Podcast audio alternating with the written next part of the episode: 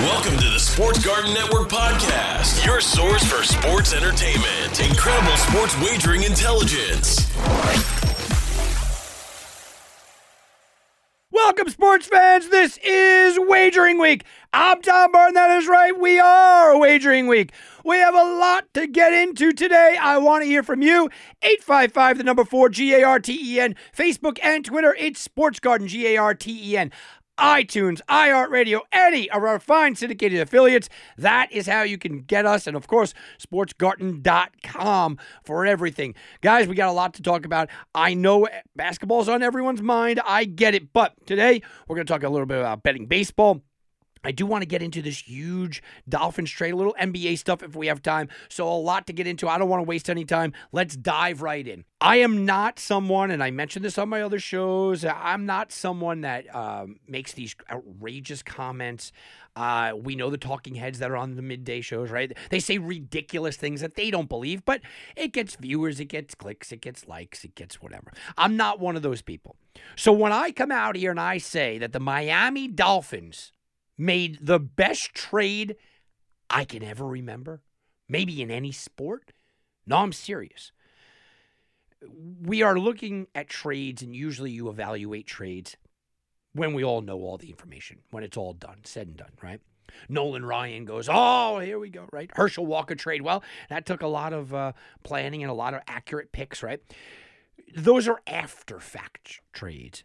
Um, the Mitch Trubisky trade, people called out right away. They kind of knew that was bad. He moved up one spot, right? Okay, so I'm talking about in the moment as a team concept, this is one of the greatest trades ever. The Dolphins could go out and pick the wrong guy. The guy who was at the number three spot could go out and become a perennial Pro Bowler, Super Bowls, Hall of Famer. It's still a great trade, an absolutely great trade. The Miami Dolphins made a trade with San Francisco. They traded up, um, or they traded down from the number three spot down to the twelve. They got a first rounder, a third round, first rounder next year, first rounder the year after, and a third rounder this year to move down nine spots. That was a great trade. You move down only nine spots, pick up two first rounders. That's fantastic. Then Miami did some more dealing. They gave up next year's first rounder that they just grabbed from San Francisco. They had it for about an hour. And they traded back into the top six, and they went to number six. So when all is said and done, the Miami Dolphins moved down three spots in this year's draft. Three spots, grabbed a first and a third. What this tells me and why this draft was so great, first of all, moving down three spots is, is phenomenal in itself, right? I mean, that's just a phenomenal situation. You move down three spots, you pick up a first, that's great. Third, whatever, that's cake, it, it, it's icing, right? But the idea that Miami stuck with what their game plan was, and what is their game plan? We're going in on Tua. Tua's our guy. I mean, that's what you're looking at. Tua's the guy. You could not like Tua or like him. It doesn't really matter. The team concept is they chose a direction. Now, when they move down from three to six, I like it so much because I still think they're going to get their guy at six, okay? We're looking at a draft of epic proportions, right? And you look at one, two, three, and four. Right now, people are generally saying one, two, three, and four, all going to be quarterbacks. I mean, that's what we're looking at. Quarterback, quarterback, quarterback. Maybe the Jets stick with Sam Darnold, which they grab a, a Penei Sewell right there, which would mean Miami wasn't going to get him anyway. The Miami Dolphins were looking at number three, and the moment that they decided to not take a quarterback, this draft turned on its head. Because there's a very good chance that the Jets pull a Jets, and they don't take a quarterback here, and they go one quarterback, two, the Jets go Penei Sewell, three quarterback, four quarterback, maybe even five quarterback, and the Miami Dolphins are in a position where they get their guy. I truly believe their guy is Kyle Pitts. I think that's who their guy is. I think that they look at the offense. They say, we're going in on Tua. Well, Tua, you know, he needs some, some big plays. Well, they got Will Fuller. Devontae Parker's very good, okay? They got Gesicki. Kyle Pitts is a different kind of uh, player than Gesicki. And let's remember, their starting, I mean, their head coach was a starting uh, defensive coordinator watching what Bill Belichick did and watching, oh, okay, wait a minute, two tight end sets. That is successful. That's a successful formula. Two tight end sets with Pitts and Gesicki. Oh, now it opens it up.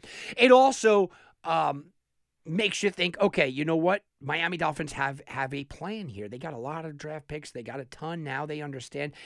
I think it was very, very aggressive, very, very good move for them.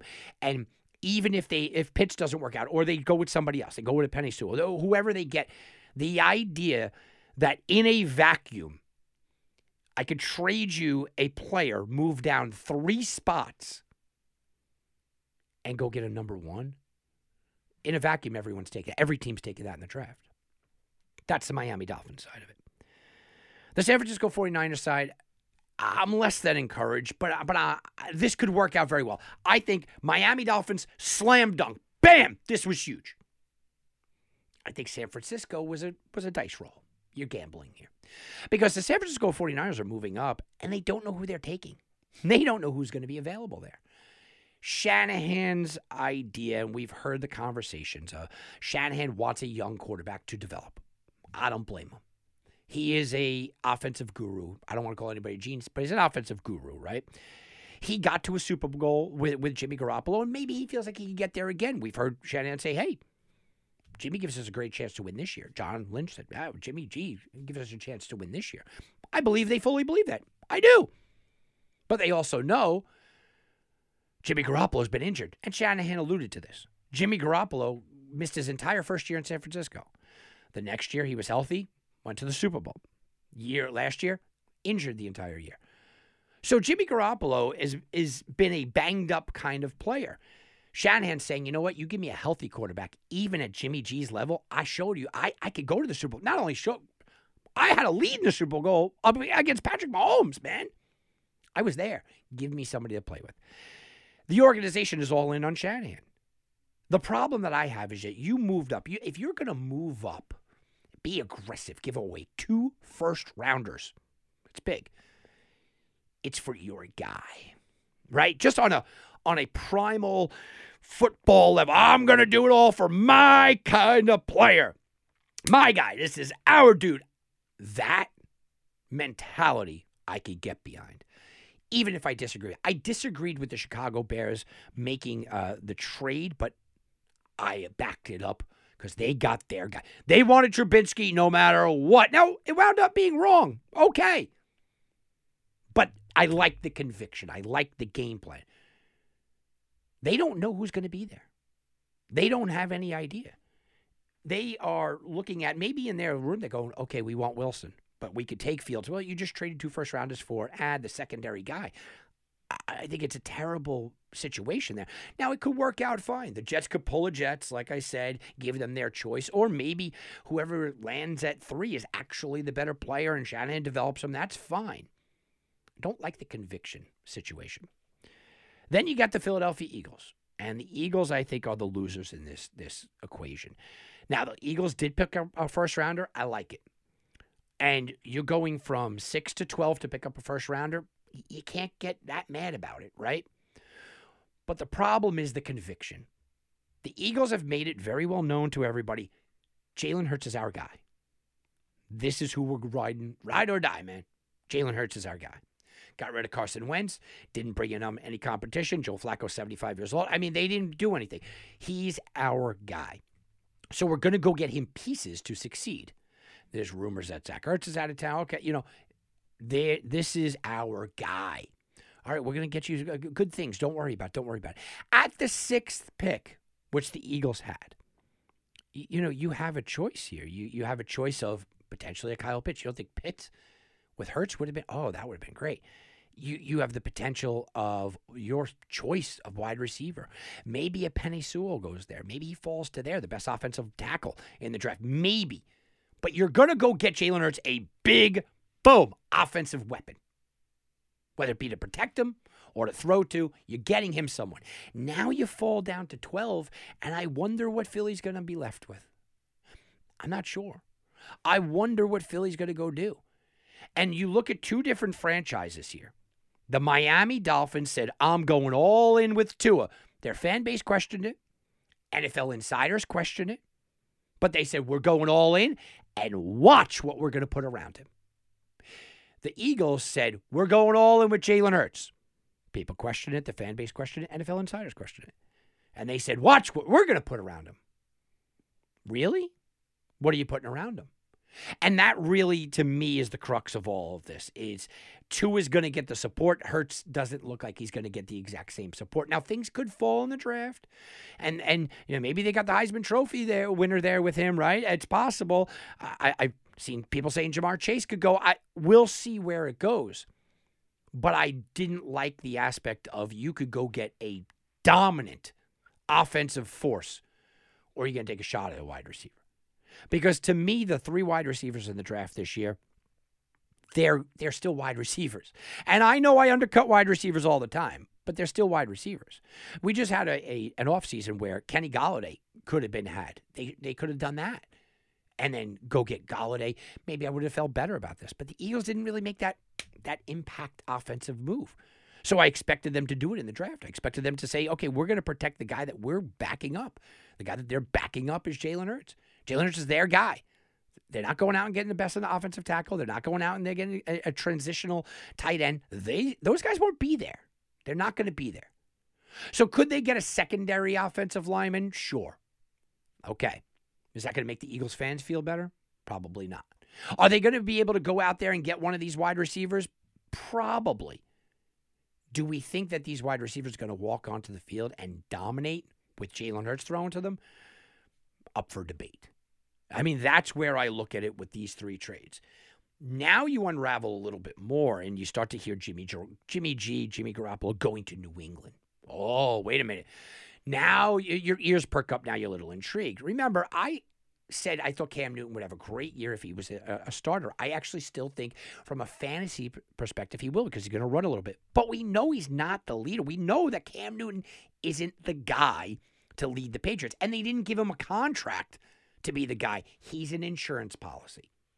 Okay? If we were sponsored by an insurance company right now, we'd, we'd be talking about that, because that's what he is. The Cam Newton insurance policy. That's who he is. And Cam Newton will maybe have to be a backup to Jimmy Garoppolo. Very potentially. I still think that Bill Belichick has something going on. I don't know what it is. Maybe he's got a trade that he's looking at Atlanta. Maybe. But I hear the Jimmy G rumors, and they tend to make a little bit of sense. They they absolutely do. So with all that said, I did want to uh, take a quick look at the draft order. This is not a draft show. We have a month before the draft. I'm going to have Tony Pauline on. We we have some draft guys that we're definitely going to dive in. But because of this big trade, I wanted to talk about the draft order and kind of at the early onset who I think um, is going to make out well and and. What we're looking at. Look, Seattle, one of the reasons why Russell Wilson wants out of town, by the way, is because the Seahawks have the fewest picks. They have three picks this year. Three. The Eagles just added to their stable. They now have eleven. So the Eagles have eleven picks. The uh, Seahawks only have three. New England forfeits their third-round pick because of the filming of, of the Bengals sideline in two thousand nineteen. Minnesota loses a seventh-round pick because of a salary cap violation, just so you know. So here we go. Jacksonville is sitting at number one. The Jaguars are at number one. They are taking Trevor Lawrence. On a betting aspect, you can't even really bet it anymore. It's like, it really is. It's like ten thousand, twenty thousand to one. You're not going to bet this. Trevor Lawrence is going to Jacksonville. There will be some smokescreen here. There will be some people that, that throw foolish money. Well, you never know what could happen. No, no, no. We know Trevor Lawrence is going number one. The New York Jets are number two, and this will send the entire draft into total shambles. Because the New York Jets are going to do either one of two things. Either draft a quarterback here, and if they draft a quarterback, that means Sam Darnold immediately becomes available in this draft. I expect if the New York Jets draft a quarterback at two, Sam Darnold to be traded before the end of the day. I mean, honestly, that's how quick it's going to happen. Or they stay with Sam Darnold, and they go get a number of guys. Maybe they love the wide receiver. Right? Maybe they love Penei Sewell. Maybe they go crazy and take Kyle Pitts at number two. Maybe. I say go crazy just because it would be crazy to think a, a tight end would go there. The Jets could also t- trade out of this spot, and that's why I didn't love the San Francisco situation. A team that needs a franchise quarterback, maybe the New England Patriots, right, can jump up to that number two spot. Now, New England and the Jets are not going to make a trade, okay? I was just giving a, a, a hypothetical.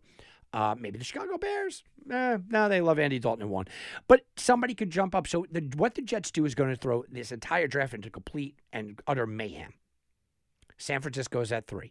I fully expect them to take a quarterback at three. Now, Is it going to be Wilson? Not sure if he's going to be there. Is it going to be Fields? Well, it should be one of the two. I don't think that they're going to trade up to get Trey Lance, although I'm hearing a lot of rumors that they are in love with Mac Jones. I don't know about that. I, I don't know about that. I know Mac Jones is, is skyrocketing in people's drafts. I don't know about San Francisco trading up to number three to get him, because I think they could have traded up to like five or six and probably still got him. Speaking of, Atlanta at four. Another interesting situation. They didn't get rid of Matt Ryan, but they clearly were thinking about maybe moving on from him, which means this would be a perfect spot for a guy like Trey Lance. Look, Trey Lance is phenomenal. I talked about Trey Lance two years ago. Okay, we had uh, Division two college football guys on talking about Trey Lance, the guy uh, basically doesn't throw interceptions, but he had a whole year where he didn't play, right? We, he's very much a project guy. It wouldn't be terrible for Atlanta to grab a guy like Trey Lance, put him as a backup to Matt Ryan for a year, maybe two. Now, I don't think that in the N F L today, people are sitting too long. You have to win during that short window, but Trey Lance is one of those guys. So if one is Lawrence and two, let's say the Jets take Wilson and three, uh, San Francisco takes Fields and four is Trey Lance, that's all very possible. But if the Atlanta Falcons are sitting there and they have a chance for Trey Lance or Justin Fields, let's just say, because the Jets keep Sam Darnold, uh, do you think they're taking him? I-, I think that they have to go Fields there instead of the project. So this is where it gets interesting. Five is Cincinnati. We know Cincinnati doesn't need a quarterback one hundred percent. Uh, I have tabbed Cincinnati for Penei Sewell since I saw the draft order come out. It really hasn't changed for me. I don't think the Jets take Sewell at two. Um, I don't think the fan base will, will accept that. I don't see San Francisco or Atlanta doing it. I think Penei Sewell protect Burrow, who just got hurt, got sacked a ton of times this year. It makes perfect sense. Miami Dolphins, I think they're going Kyle Pitts at six. Uh, it just makes sense to me. Now, the Detroit Lions are not going to go quarterback, okay? The Carolina Panthers will go quarterback at nine, uh, at eight. Denver Broncos are at nine. They want a quarterback. So Denver is at nine. Carolina's at eight. Detroit is wide open to trade. And maybe Denver has to jump over Carolina for a trade. I'm giving you guys trade scenarios because they are very entertaining. I expect Trevor Lawrence, Justin Fields, Trey Lance, and yes, Mac Jones. Four quarterbacks I expect, and Wilson, sorry. Uh, four quarterbacks I expect to be chosen in the first five. Mac Jones will be taken six to ten. Five quarterbacks in the first ten picks. That's what I expect out of this year's draft.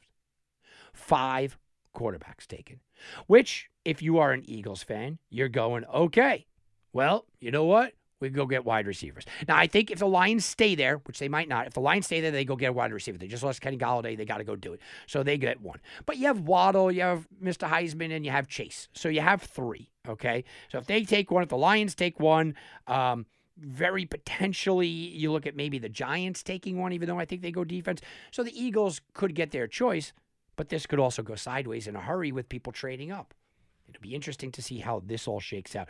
Just to give you the rest of the, of the list, and then uh, we'll take a quick break here.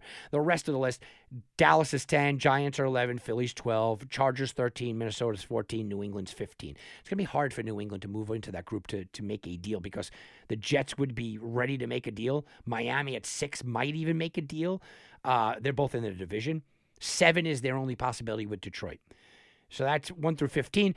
Cardinals, Raiders, Dolphins again at eighteen, Washington's nineteen, Bears are twenty, Indy, Tennessee, Jets again at twenty-three, twenty-four, Pittsburgh, twenty-five, Jacksonville, twenty-six, Browns, twenty-seven, Ravens, twenty-eight, Saints, twenty-nine, Packers, and the Bills, Chiefs, and Bucks. So you see, in the first round, Jacksonville's got two of the top twenty-five picks. That's pretty impressive. The Jets have two of the top twenty-three picks. That's very impressive. And the Dolphins have two of the first eighteen picks. So things are going to be happening in the East, the, the Dolphins and Jets, and things are going to be happening in Florida between Jacksonville and Miami. All right, let's take a quick timeout. We'll be back right after this on Wagering Week. And now back to Wagering Week with Tom Barton. I bet you twenty bucks I can get you gambling before the end of the day. No way. I'll give you three to one odds. You're on. What are the odds? What are the odds? Oh, we're talking a little N F L draft, right? Let's talk about the draft odds. Odds that the first running back will be picked. Who is it? Well, Travis Etienne is a minus one thirty. Najee Harris is plus one twenty. Javonte Williams, want to roll the dice? That is plus seven hundred on the board. That is what are the odds? I got to tell you guys, listen, at the end of the day, I, I, I can't imagine that Etienne won't go first, uh, but I'm seeing a lot of steam on Najee Harris, a lot. I'm looking at the draft order here. And I'm looking at who might be in the line to, to take a running back. And you're looking at, let, let's get out of the top ten because it's not going to happen. Giants, Philly, Chargers, Minnesota, they're not doing it. Patriots won't spend a fifteen on them. Uh, Cardinals, they got their guy. So did the Raiders. Miami at eighteen? You know, could they go running back at eighteen? Uh, you know, I'm not sure. I, I think eighteen's a little high for a running back at that point. But they are missing one. Uh, look, he, Eh, I don't know. I'll say possible. Washington's not taking it, and neither is Chicago, neither is Indy, neither is Tennessee. Jets at twenty-three makes a lot of sense.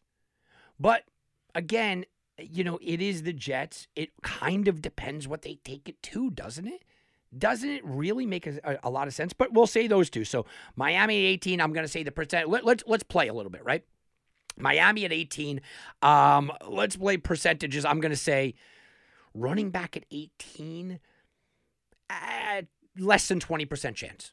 I think that's fair. I think that's a, that's a fair number, okay? The Jets at twenty-three, to take a running back at twenty-three, I believe you're looking at like a like a good solid forty percent chance. I don't think it's quite fifty-fifty. I think the Jets have a shot. Pittsburgh at twenty-four makes some sense. That makes a lot of sense. Okay, they have their wide receivers. We got we got that. They definitely have a defense. They need some offensive linemen, of course. Pittsburgh at twenty-four, ton of sense here. Pittsburgh at twenty-four, I'd be looking at, I'm going to go, you know, I'm going to say it's sixty-five percent, sixty percent. I don't, just because running backs in the first round at this point are a rarity as it is. But, okay, so that's three teams we have. Jacksonville, twenty-five. It would be cool to see Lawrence and Etienne back-to-back, but they have Robinson. They're not going to waste a pick there. Cleveland, absolutely not. Baltimore, no way. New Orleans, absolutely not. Green Bay just re-signed Jones, or else that would be a destination. No way. Buffalo at thirty needs a running back pretty desperately, right? Um, but they just keep spending picks on them. Uh, and you look at who they got last year, who they got the year before that, different kind of players. Singletary didn't really pan out, but maybe he's got a little upset. I don't think Buffalo spends it on thirty here. And I know I know so many people are really, really pounding the table for Buffalo to go. So we'll we'll put them in the group of four, but I think it's less than fifty-fifty there as well. Kansas City at thirty-one, well, they're not doing it. And while I stared at Tampa Bay and I thought that Tampa Bay would be that kind of team, they just re-signed Leonard Fournette. So we'll put Tampa Bay in that mix. Five potential landing spots for a first-round pick for, for running back, okay? Five potential spots. I truly don't think that Miami Dolphins are going to do it at, at eighteen. It would be cool, but I don't think so. I don't think Tampa Bay would do it at thirty-two. I'm off of Buffalo doing it at thirty. I think that they need him. I think that it would be fantastic. I, I just don't think that they're going to do it. So basically, it's between the Jets and Pittsburgh, twenty-three twenty-four. And I just read you the odds, right, of Travis Etienne uh, and, and Harris, twenty-three twenty-four. I'm not ruling it out. They, they could go twenty-three and twenty-four. How about that? How about how about I'm not ro- ruling it out that they absolutely could go back-to-back and go twenty-three and twenty-four. Javonte Williams, I think, is a second-round pick. Uh, you know, that's seven hundred.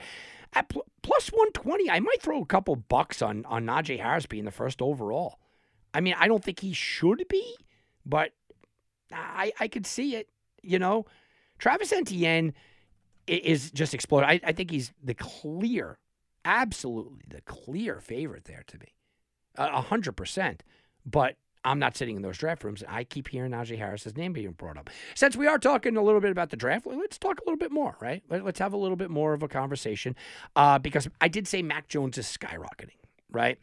So number one, Trevor Lawrence with a bullet. I don't think we even have to have to go near that, right? Um, Trevor Lawrence will absolutely go number one overall. I, I don't it, it, at DraftKings, it's ten thousand to one. You know. I mean, Zach Wilson at plus thirteen hundred, Justin Fields at, at plus twenty-five hundred, Penei Sewell at forty to one. If they do, could you imagine if Jacksonville took Penei Sewell at number one overall with all these quarterbacks in there? Could you imagine that? Oh, my goodness. Uh, so, yeah, I, I mean, it's just not going to happen. Now, Mac Jones is skyrocketing up the list. We, for months, we knew Lawrence was going one.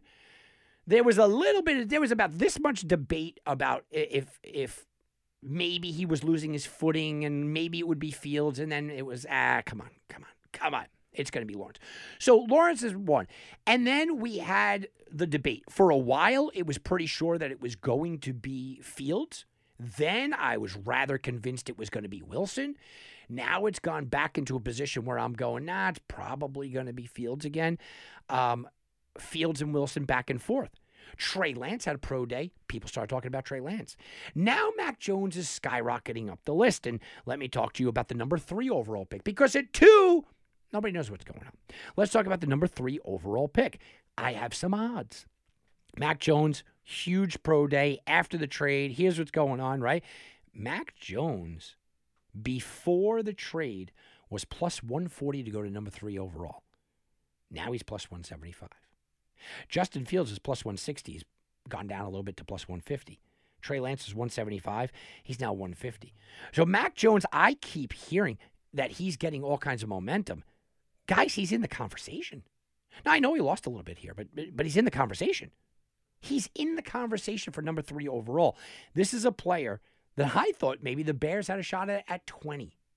And all of a sudden, these pro days have just skyrocketed these teams all the way up. Jones measured six foot five. Uh, I'm sorry, six foot two and a half, uh, two seventeen. He looked good. He looked very good. And the big knock on Jones is going to be, well, he had DeVonta Smith. He had Jalen Waddle. He had Najee Harris, right? I mean, that's who he had. All three of these guys are going in the first round. Zach Wilson is right now the favorite to go number two. He's minus five hundred. That's going to be an interesting bet. I don't think you could take it. I don't, because I don't know the Jets' mentality. I don't know where the Jets' mindset is. I really don't. It's the Jets. I mean, you know, it's the Jets. Does anybody in that organization know what's going on?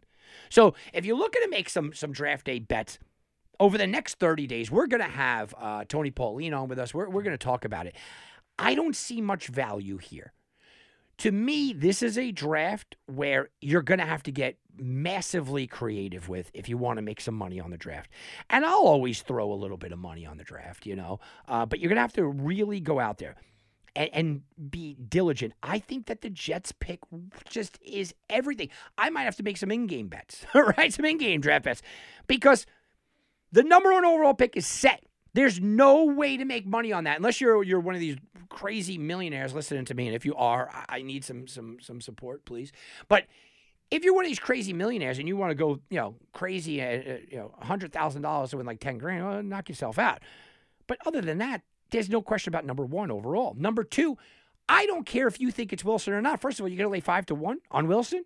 You're not laying five to one on Wilson. It's incredibly insane. And the idea that the New York Jets may not trade, uh, may not get him, and they may trade Donald, or they might not, or they may trade out. Somebody might take the Jets spot, or they might just take Sewell or Pitts. Like, Jets are too random, man. The variables are all over the place. So you can't really do that, which means you can't really pick any new quarterback order. You can't go to three. You can't go to four, like, because the Jets are everything. So the quarterback discussion's out. It's almost impossible to pick the first five or, or first ten guys. That's out. I gave you the running backs. You can make a little bit of money there. If you really believe Etienne or Najee Harris is better than the other guy, you can make a little bit of money on that market. And then we have the wide receiver market, right? Ja'Marr Chase, DeVonta Smith, Jalen Waddle, Rashad Bateman are all up there. I mean, you could go even into, into Rondell Moore, Saint Brown, Wallace. You could go into all of that. And then we start talking about the odds. So let's have the conversation about the odds. Ja'Marr Chase is leading the way. Not the Heisman Trophy candidate or winner. Not him. Ja'Marr Chase, I mentioned this to Tony Pauline in the offseason. We had a conversation about it, and he basically said, Tom, you know, DeVonta Smith is going to go number one. Well, things have changed. It's not Tony's fault. Things have changed. Ja'Marr Chase is now minus two twenty. minus two twenty to go number one as the number one wide receiver. DeVonta Smith plus one fifty. And Jaylen Waddle all the way down to plus one thousand. This is where you could make a little bit of money. If you want to just bet against Ja'Marr Chase, right? Just go anti-Ja'Marr Chase. Maybe you could make some money here. Like I said, who's going to take the first wide receiver? You know, it's not going to be Jacksonville. Do the Jets take a wide receiver at two? I can't imagine that they do. They need a wide receiver, okay? I, I get that, but I can't imagine that the Jets take a receiver at two. I think it would be very, very questioned, especially the wide receiver that I think that they would, would go after would be DeVonta Smith. Ah, Heisman Trophy winner, he's explosive, he's a big name, he's coming to town, uh, you know, with Sam Darnold. And Ja'Marr Chase is the betting favorite. So I don't think the Jets take it at two. Niners, they, they, are, they are not taking a wide receiver at three. Atlanta is not taking a wide receiver at four. Cincinnati at five. I mean, stranger things have happened. You go get Burrow an extra weapon. Ja'Marr Chase is literally his wide receiver, right? Coming from the same school. I'm trying to I'm trying to convince myself into it, right? You, you hear my, my inflection in my voice. I'm trying to trying to convince myself. Trying a little bit. I'm not buying it. No. Cincinnati doesn't go there. Miami at six. Maybe. Do they do they turn down Kyle Pitts for a Ja'Marr Chase? I don't think so because they just picked up Will Fuller. So we're going to go six. Seven, Detroit. This makes sense. This makes a lot of sense at seven. Carolina's going to go quarterback if they can. Denver's going to go quarterback if they can. Giants just picked up Golladay. And then the Eagles at twelve. So if Detroit passes on a, on a wide receiver at seven, the next wide receiver is going to be Philly at twelve.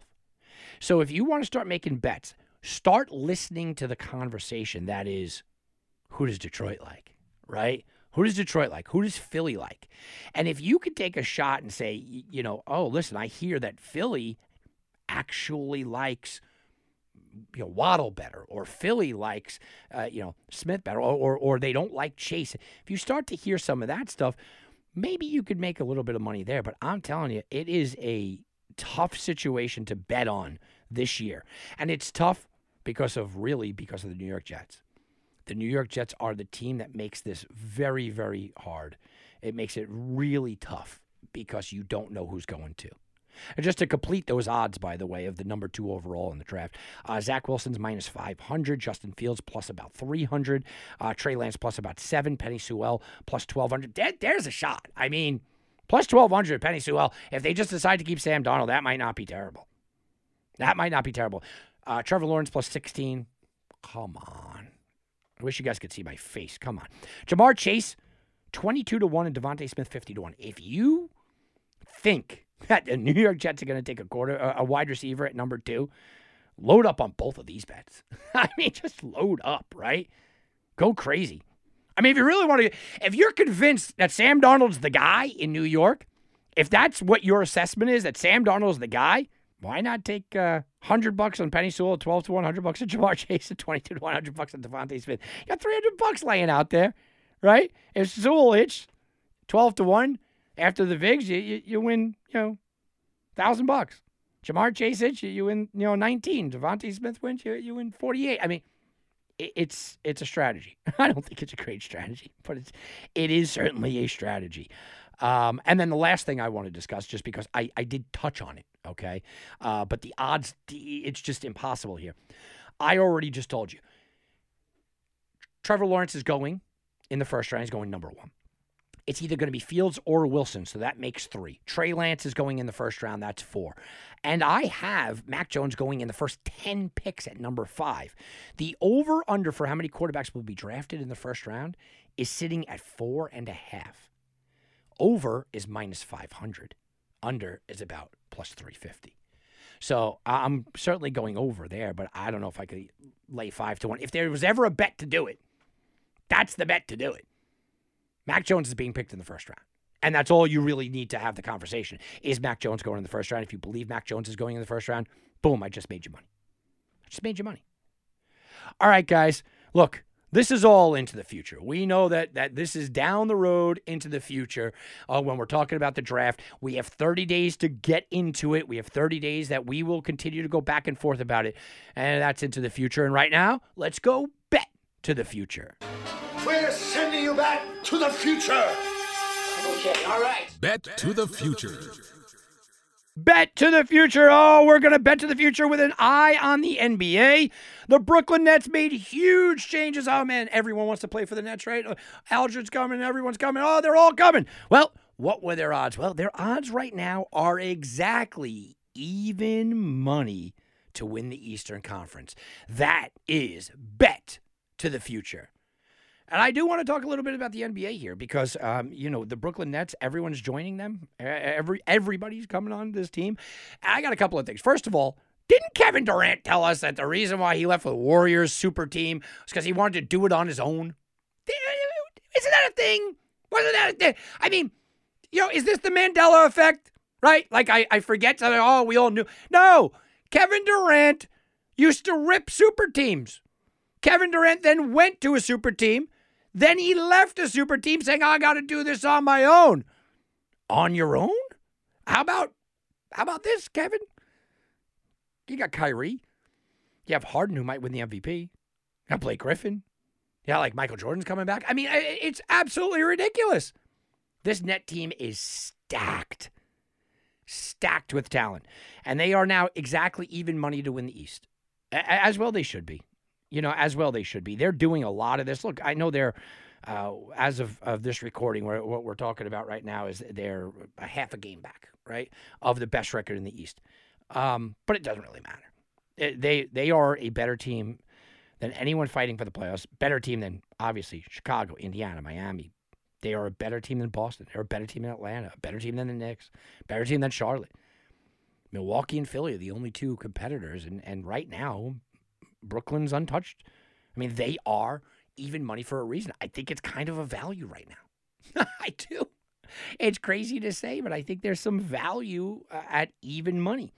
The only question that I would have here, the thing that would worry me about the Nets is the injuries. Um, look, Durant is coming back. Blake Griffin's coming back. Kyrie's been up and down. They, they are a fragile team. And you can't predict injuries. But I'm telling you, I'm, I'm actually surprised that it's not more. I, I'm surprised that you could get Brooklyn at even money. I mean, I, I might be driving to Jersey tonight and go go throw a couple of uh, big ones on this one. I, I mean, I'm not a Brooklyn fan here, guys. I, I'm just looking at it. The, the Brooklyn Nets at even money to win the East makes a ton of sense. A ton of sense. I'm not talking about winning the championship because a lot of people, when you talk about futures bets, a lot of people do that. They kind of focus in on strictly, oh, okay, win a championship, championship, chip. Uh, then you face the Lakers or whoever, you know. No, no, no. Give me the East at even money. I don't need a big payday. Give me the East at even money. Um, the other competitors here, Philly is plus five fifty. Uh, seventy-sixers are a team that Joel Embiid, if he's healthy, are as dangerous as anybody. But Joel Embiid is just never healthy. Right? I mean, they just never, ever healthy. This is a Joel Embiid-led team. Can Philly elevate? When they get to the playoffs with Simmons and, and Embiid, can they elevate? I don't know. I know, I, I, say what you want about Harden, okay? I, I know that he's not even the main guy. I know Durant elevates. I think Durant's elevation will help Harden's elevation. I know Kyrie elevates during the postseason. I, I, you look at the veterans on that team, I feel like they can elevate. I'm not sure about Philly. Plus five fifty, it's a good number if you, you're just betting against the Nets. I just don't know if you could bet against the Nets there. I mean, to me, that's a tough bet. Milwaukee, Milwaukee's a team I, I keep hyping up. I keep going, all right, here we go. Milwaukee Bucks, here we go, man. You know what? It's gonna, they're going to turn it on. They're going to turn it on. And every time I look at them turning it on, they, they just turn it off. Right? I mean, they're one game over five hundred on the road. That That's not inspiring any confidence in me. Now, getting into the playoffs, Greek Freak might turn it on. He might just completely take games over by himself. Um, look, it happens. It happens. I like Milwaukee more than most, and I'm not betting. I'm not betting against them. Charlotte, nah, you know what? Uh, for me, Charlotte's just not that team. You can't be under five hundred on the road and really have me believing in, in much of anything. The Knicks are insanely surprising this year. They're playing over five hundred ball. They played close to the Nets twice. They lost by seven and five. Um, this is a team, again, they're under five hundred away. Um, they are not playing well in their division either, but it doesn't really matter. The Knicks are a fun team. They're not a threat. Atlanta's not a threat, right? Miami, eh, they grabbed Victor Oladipo. They are, you know, plus one thousand. ten to one odds. ten to one odds is not terrible. They are squeaking into the playoffs. Um, you don't want, you don't want to face, you really don't want to face the Nets in the first round. And it might be kind of coming down to that point where you're going to face the next, uh, Nets or the Sixers. They face the Sixers. Maybe you would take a look. Boston's a team, you know that. You know I've been on Boston. I like Boston. I love the coaching in Boston. Uh, they grabbed Evan Fournier. Big move. I, I'm, I'm telling you, that's exactly what they needed. twelve to one odds? Okay. I'm looking at Boston. I'm going, but do you even make the playoffs? You're under five hundred. This team's under five hundred. Now, if there's any team with the talent to turn it on and scare Brooklyn, this Boston team is. But I can't take them, even at twelve to one odds. And then we have the Bulls. You know, the Bulls are a team right now that are battling. They're not battling for anything that, that I really, you know, would even take a look at. But you can get them plus money to make the playoffs. If you think they're going to make a playoff push, you get them plus money. To me, this is Brooklyn and everybody else. I mean, Philly, Milwaukee will put a scare into them. I don't believe in Miami, Boston. I said they're talented, but, you know, they haven't put it together. Atlanta, the Knicks, Charlotte, they're all jokes. So this is a three-team race. It's Milwaukee, Brooklyn, and Philly.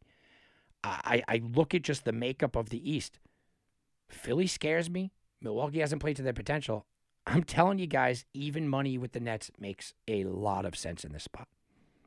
How about the West? Now, the West, we got some things going on in the West. So the Jazz are still holding on to that number one spot. Phoenix is two.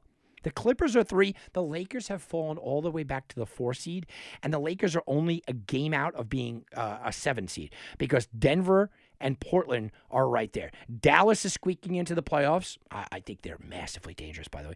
Dallas squeaking into the playoffs. San Antonio's holding on to that spot, but Memphis and Golden State are right there. Sacramento's not that far down. I thought Sacramento was going to have the worst year that, that we've seen. I thought they were the worst team in the league. Uh, and the Pelicans are kind of falling out of the race here, but they're not completely dead. I don't think the Pelicans or the Kings make a push. So who gets in here? You look at it, Golden State, you look at it, Memphis, you look at San Antonio, Dallas. Those are the four teams for two spots. I've always believed in Dallas's talent. And I believe if you have that guy, and they do in, in Luka Doncic, if you have that guy, it helps a lot. I think the Spurs are ripe for a fall. I picked them not to make the playoffs this year.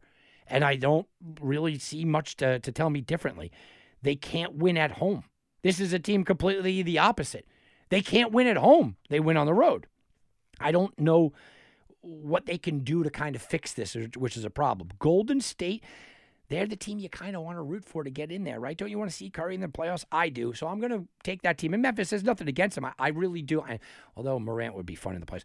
I just want to see Curry in a first round in the playoffs, so I'll push them through. But look, none of these teams are actually competitors, uh, the, the big-time guys. One through six you could make an argument for, okay?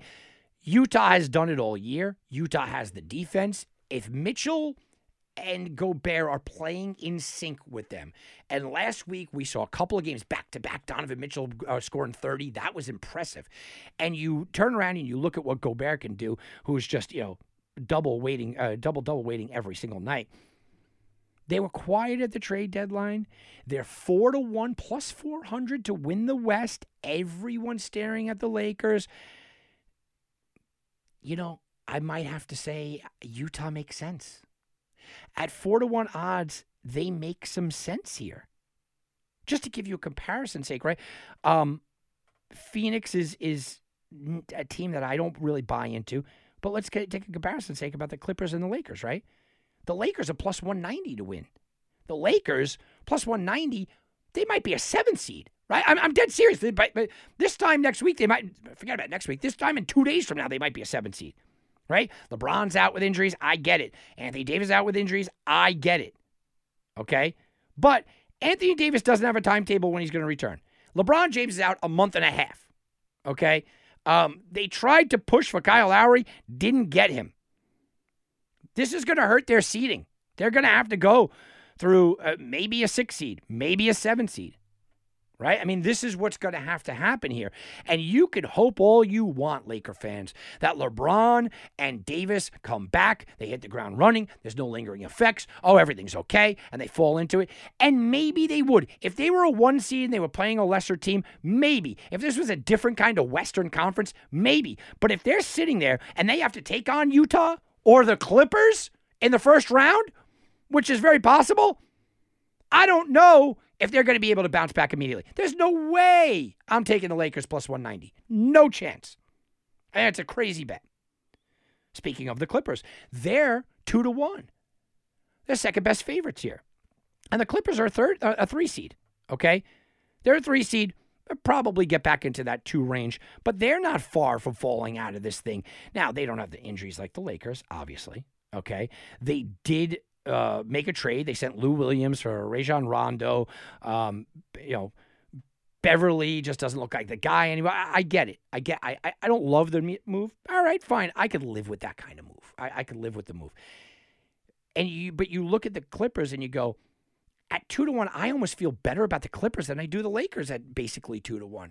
The Lakers are this. I just don't. I can't go out there and put my hard-earned money on medicals that we don't know. It's not, these are not short injuries.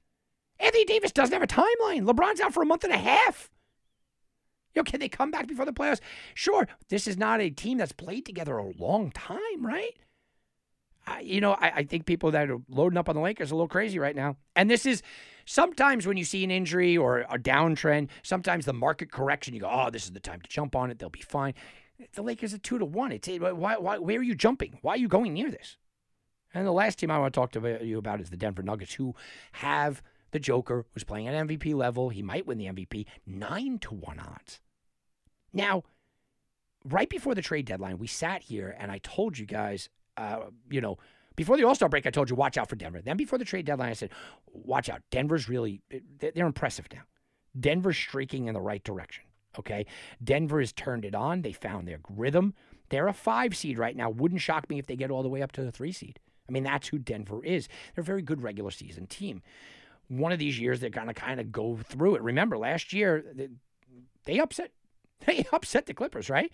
So they added Aaron Gordon. Oh, that that's interesting.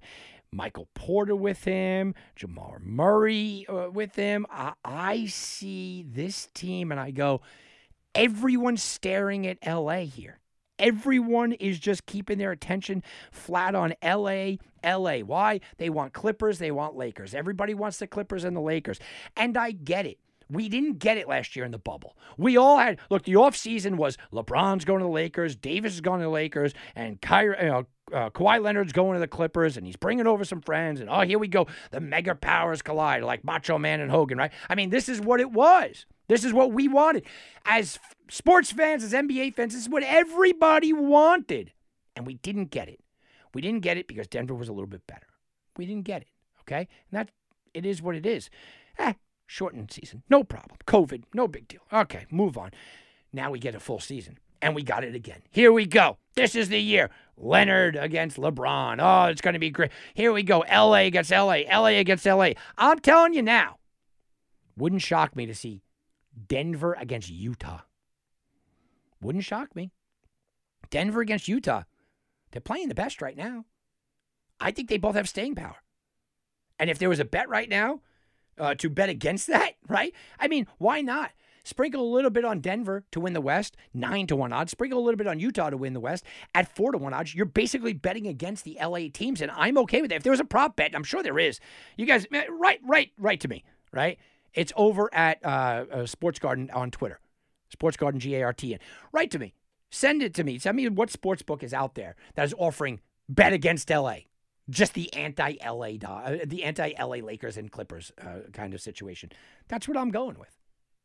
So, talked a little N F L. I know you guys are all college basketball. Next week, we'll we'll touch on uh, college basketball. We'll get into the finals and see, uh, you know, who's going to hoist that trophy and rip down the Nets and everything else. But I wanted to touch on N B A because I think there's some value here.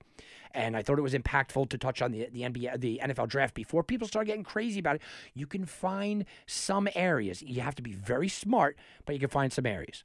All right, guys, I'm Tom Barton for Wagering Week. We'll be back, and you can bet on that. This has been a presentation of the SportsGarten Network. To be part of the show, call one eight five five four GARTEN. That's one eight five five four four two seven three eight six. Connect with us on Facebook and Twitter at SportsGarten. That's G A R T E N. Get all your credible sports intelligence twenty-four hours a day by visiting us at sports garten dot com.